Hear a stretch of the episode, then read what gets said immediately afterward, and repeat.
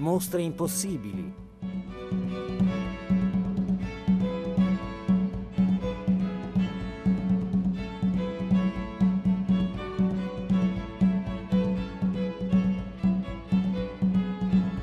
Buonasera a tutti, il mio nome è Roberto Dulio e insegno storia dell'architettura al Politecnico di Milano. Mi occupo principalmente dell'architettura del XX secolo e dei suoi rapporti con le arti figurative e con la fotografia. Infatti la mostra impossibile che vi voglio presentare questa sera riguarda proprio l'arte.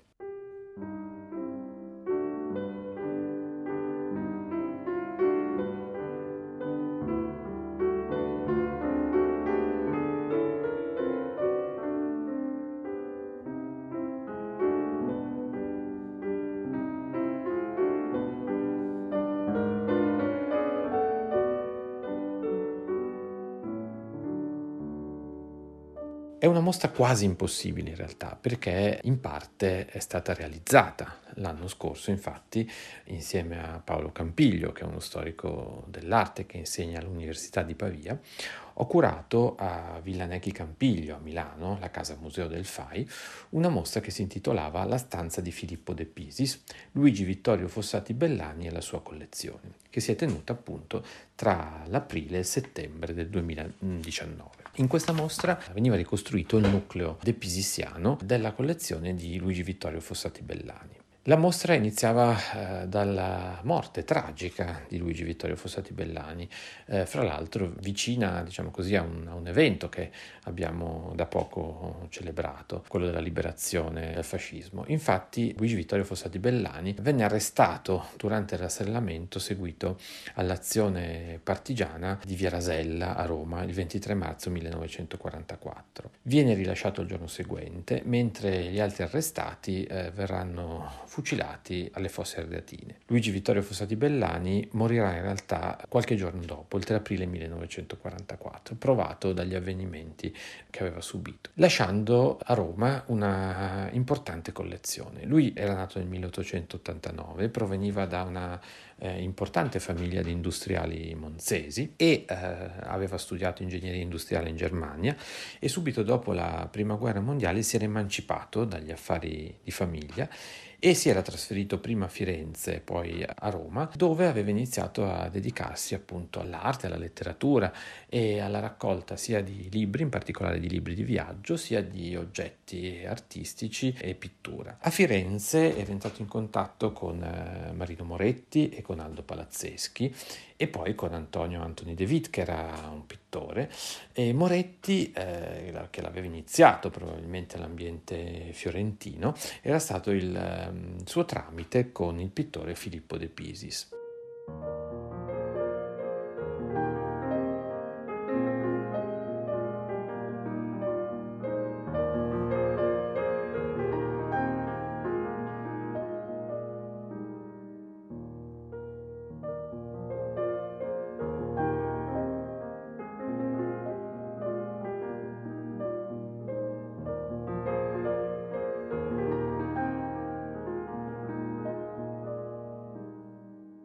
Luigi Vittorio Fossati Bellani era sedotto dall'iconografia di San Sebastiano e proprio attorno a questo tema aveva iniziato la sua collezione, perlomeno non tanto dei piccoli oggetti o dei libri, ma quella appunto delle opere d'arte. E a Roma, appunto, si era, dopo il periodo fiorentino, si trasferirà all'inizio degli anni 30 in Via Rasella 155. Per ironia della sorte andrà a vivere nell'appartamento che era stato occupato da Benito Mussolini prima del trasferimento a Villa Torlonia. L'appartamento era situato all'ultimo piano dell'edificio seicentesco, ideato, progettato da Carlo Fontana, appunto in Via Rasella, Palazzo Grimani, poi Tittoni. E in questo appartamento Luigi Vittorio Fossati Bellani aveva raccolto tutti gli oggetti della sua collezione. Una raccolta che era in larga parte antiquaria, come quella del fratello Tullio, che dopo la morte di Luigi Vittorio continuerà a custodire custodire e a conservare l'appartamento di Via Rasella così come l'aveva lasciato Luigi Vittorio. E questa collezione, come vi dicevo, era legata sostanzialmente, era originata da un gusto antiquario, ma grazie a De Pisis, alla conoscenza di De Pisis, nella collezione di Luigi Vittorio Fossati Bellani irrompe il gusto e l'arte contemporanea, proprio grazie al pittore ferrarese, in particolare grazie a due quadri di Filippo De Pisis che spingeranno poi il collezionista a sempre di più interessarsi alla pittura di De Pisis. Queste due opere d'arte sono il Bacchino del 1928 e il San Sebastiano del 1930. In realtà è molto probabile che il San Sebastiano, dipinto, il primo di una lunga serie di San Sebastiano dipinti da De Pisis, è possibile che sia stato ispirato proprio dalla passione di Fossati Bellani. I quadri non appartenevano originariamente a Luigi Vittorio Fossati Bellani, che li vede pubblicati nella monografia che Sergio Solmi aveva dedicato a De Pisis nel 1931. Li vede probabilmente proprio perché ricalcavano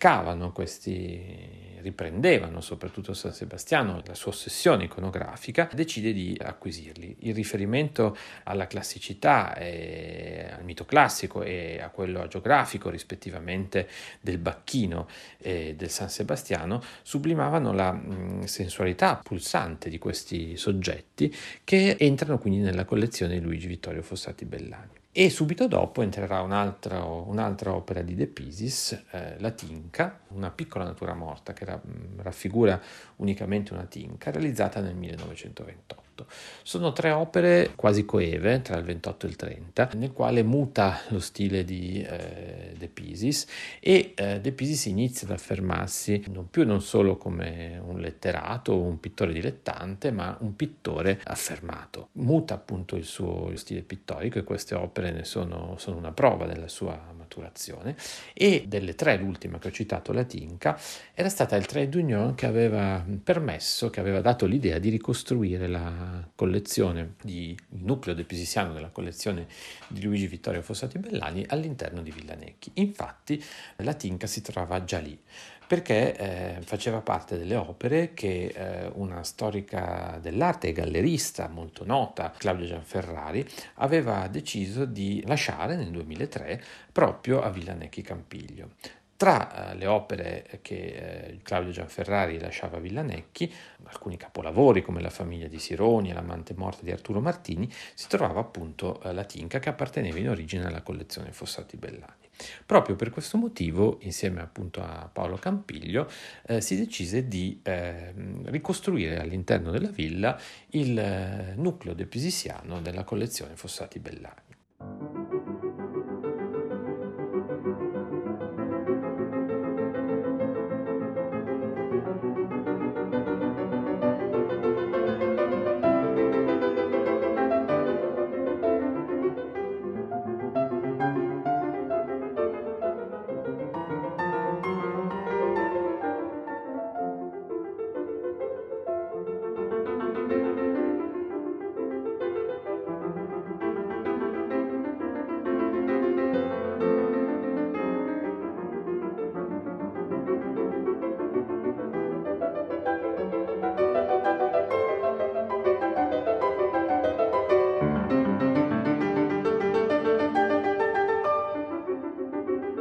Una serie di fotografie d'epoca dell'appartamento di Via Rasella e dei documenti stesi in seguito alla morte di Luigi Vittorio Fossati Bellani, un inventario quindi steso dalla famiglia per la divisione, in realtà dopo la morte del fratello Tullio, che fino agli anni 60 manterrà l'appartamento come una sorta di casa museo, siamo riusciti all'epoca a identificare una serie di opere, principalmente di Filippo De Pisis, che occupavano la stanza che è stata quindi denominata la stanza di Filippo De Pisis e che è stata ricostruita a Villa Necchi. Necchi. Si trattava di 26 opere del pittore ferrarese, 26 opere bellissime, 26 capolavori, e identificate appunto dagli elenchi, dalle fotografie. Ci siamo resi conto dopo vari studi che alcune erano note e sapevamo dove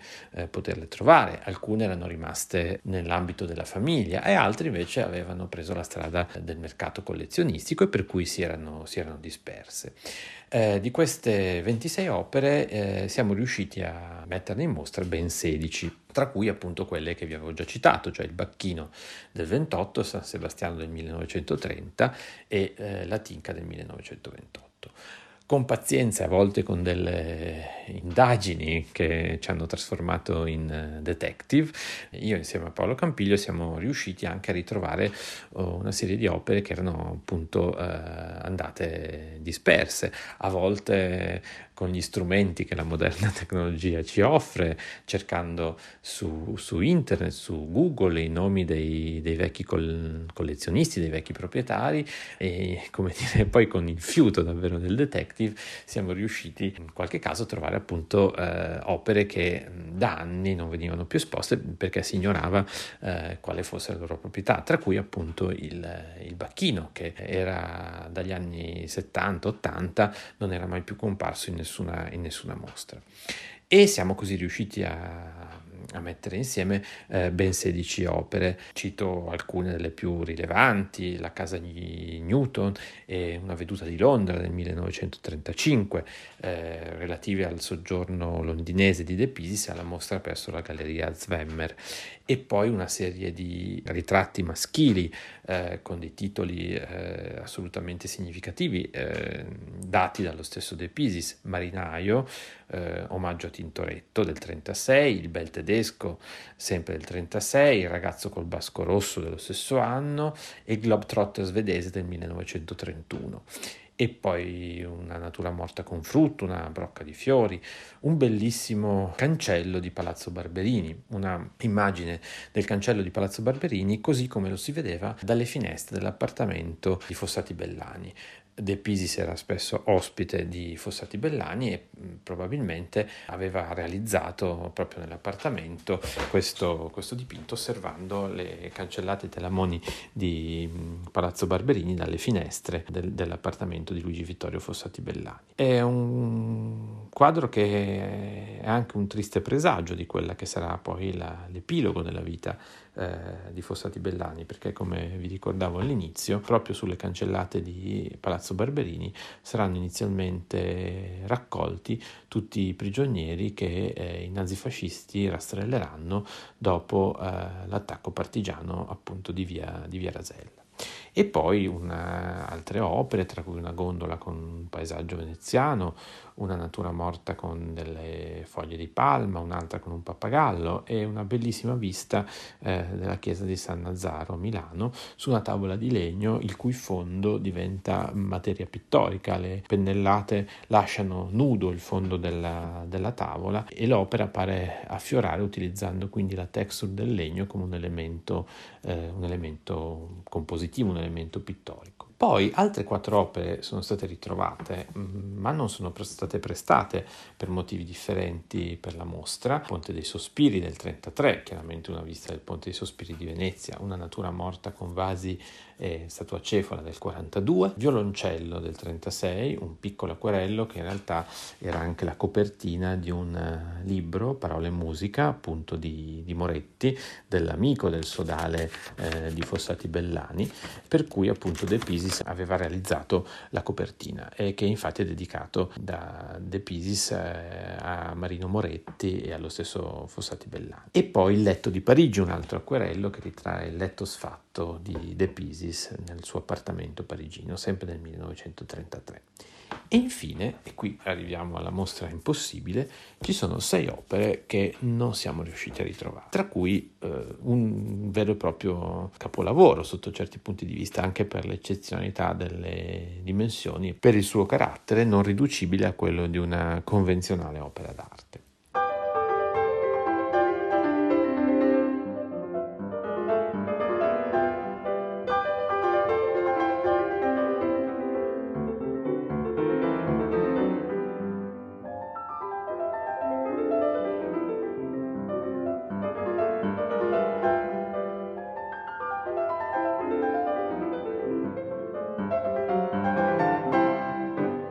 quindi arriviamo al nucleo di queste,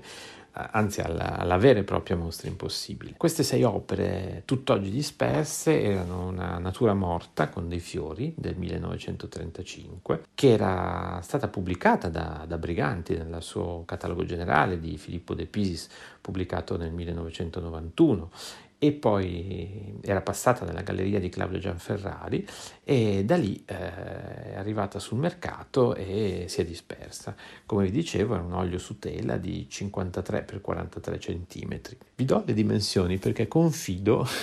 in una specie di chi l'ha visto, legato non a persone scomparse ma a opere d'arte che non si trovano più, perché in fondo ho una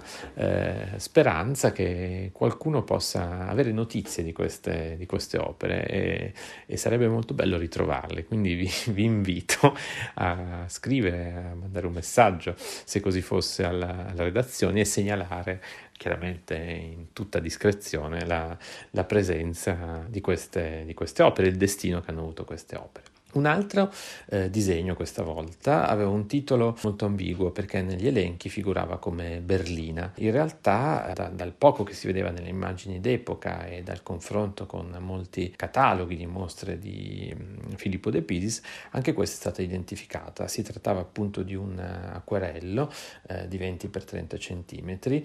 del 1933 che è stato esposto in una mostra a Caltanissetta a Palazzo Moncada nel 1984. Una mostra sempre curata da Claudio Gianferrari, quindi molto probabilmente tramite Claudio Gianferrari e il padre Ettore una parte della collezione era arrivata appunto sul mercato. Questo piccolo disegno rappresenta in realtà una piccola carrozza. Berlina era un sinonimo di carrozzella e infatti ricorda tantissimo un altro quadro di Filippo De Pisis, Carrozzelle a Rimini del 1940, che probabilmente era arrivato molto dopo ma riprendeva la composizione di questo. Poi un paesaggio urbano del 1935, in realtà si tratta di una vista laterale della chiesa di San Trovaso a Venezia, luogo dove pure era vissuto Luigi Vittorio Fossati Bellani, e che la chiesa di San Trovaso era la protagonista di una grande tela di Antonio Antony de Witt che pure figurava nella collezione Fossati Bellani, quindi la ripresa dello stesso tema era una sorta di omaggio a un tema frequentato anche dall'amico. A sua volta De Witt aveva dipinto nella sua tela il piccolo San Sebastiano invece che Fossati Bellani aveva acquisito da De Pisis e che troneggiava nella sua collezione. Vi dicevo, questo paesaggio urbano del 1935 è un olio su cartone telato di 44 x 29 cm, venduto dalla Galleria Blu di Milano dopo il 2000, ma anche in questo caso per l'indisponibilità dei documenti della galleria non siamo riusciti a capire quale sia stato il suo destino. Questa opera chiaramente, insieme ad altre due viste di Londra che erano già state citate tra le 16 opere da noi trovate per la mostra, faceva parte appunto della mostra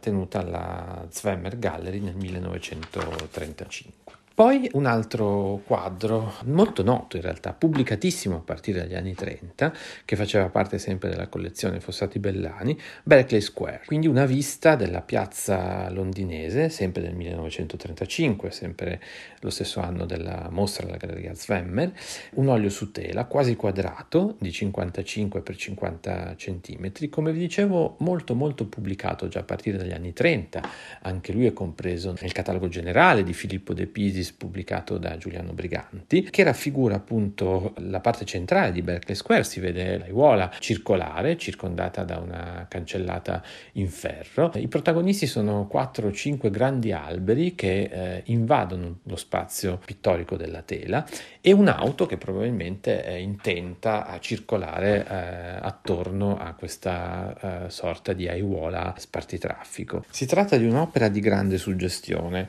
una pittura ormai matura cultura, quella che un altro amico letterato, poeta di De Pisis, Eugenio Montale, aveva definito pittura zampa di mosca, lievi segni che lasciano in molti casi la tela quasi nuda e che con grande abilità, pur rimanendo in superficie, riescono a rappresentare quindi la realtà urbana, in questo caso vista attraverso l'occhio del pittore ferrarese.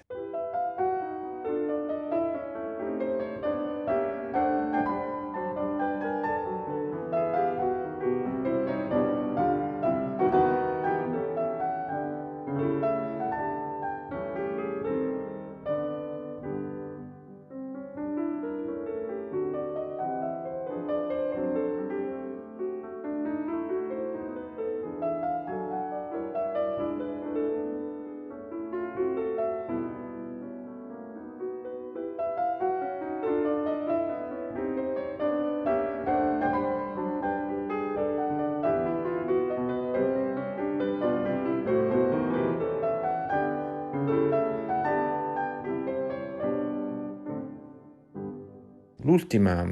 opera che stava nella stanza, in realtà, anche se poi vedremo ce n'è una aggiuntiva finale, era un vero e proprio capolavoro, come vi avevo già annunciato. Era un grande paravento costituito da 4 ante. Non era l'unico paravento dipinto da De Pisis, ce n'era un altro noto in metallo che proveniva dalla collezione Mazzotta, mentre invece questo era costituito da 4 ante che in realtà erano 4 tele di 96 x 41 centimetri circa ognuna di esse. Ed era stato realizzato appositamente per Fossati Bellani, probabilmente era stato il fratello Tullio a chiedere a De Pisis di realizzare questo oggetto per la collezione di Luigi Vittorio. E come vi dicevo, queste 4 tele erano montate con dei cardini a mo' di paravento e erano altrettante nature morte. Chiaramente entrambe erano accomunate da una linea in mezzaria che segnava il confine tra un pavimento in legno e una parete, e su questo pavimento erano sparsi oggetti legati agli interessi di De Pisis, ma anche a quelli di Fossati Bellani. Erano sul pavimento, c'erano frutta e fiori, ma c'erano anche dei libri di poesia pubblicati da De Pisis. Sulle pareti c'erano dei foglietti che rappresentavano il Colosseo o il Duomo di Milano, le 2 città che avevano quindi un ruolo centrale nella vita di Fossati Bellani. Sempre sulle pareti si vede dipinto e rappresentato un foglietto tenuto da un chiodino sul quale si legge Viva Vittorio, a testimoniare quindi come il paravento, il dono, fosse stato pensato espressamente per l'amico collezionista. Il paravento verrà dopo la morte di Luigi Vittorio Fossati Bellani, dopo lo smantellamento negli anni 60 della casa museo, quando morirà anche il fratello Tullio, prenderà la via del mercato. È stato esposto l'ultima volta in una mostra dedicata a De Pisis, che si è tenuta a Torino nella Galleria Narciso nel 1970, e da allora è scomparso. È possibile che sia stato smembrato in 4 tele, infatti in 4 pannelli, senza citare l'originaria conformazione a paravento, è pubblicato appunto sempre nel catalogo generale di Giuliano Briganti.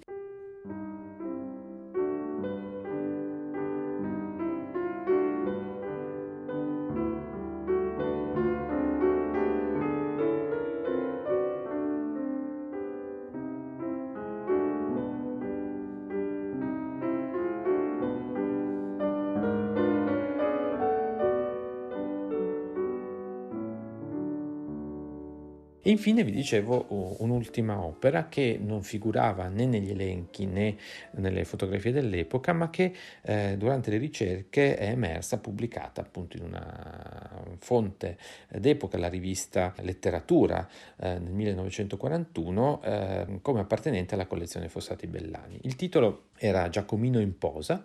un olio su tela di 70 x 50 cm che raffigura un ragazzo appoggiato a un muro in una posa molto molto disinvolta, con una gamba lievemente sollevata.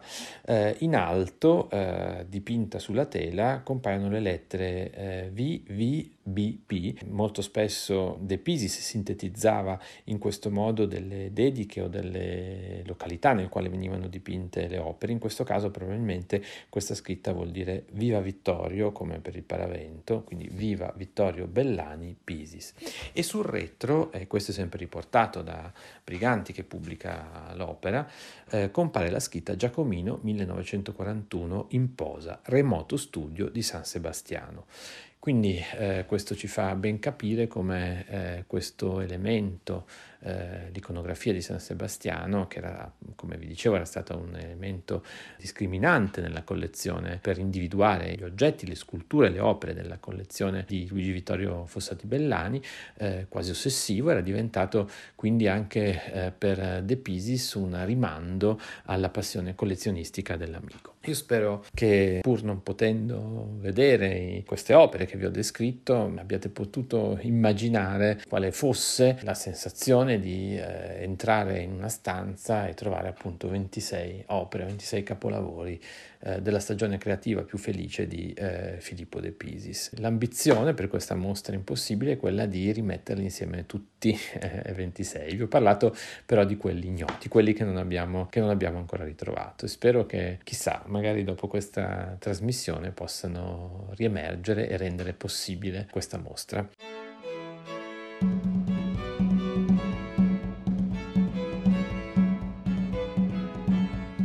Avete ascoltato Le Mostre Impossibili,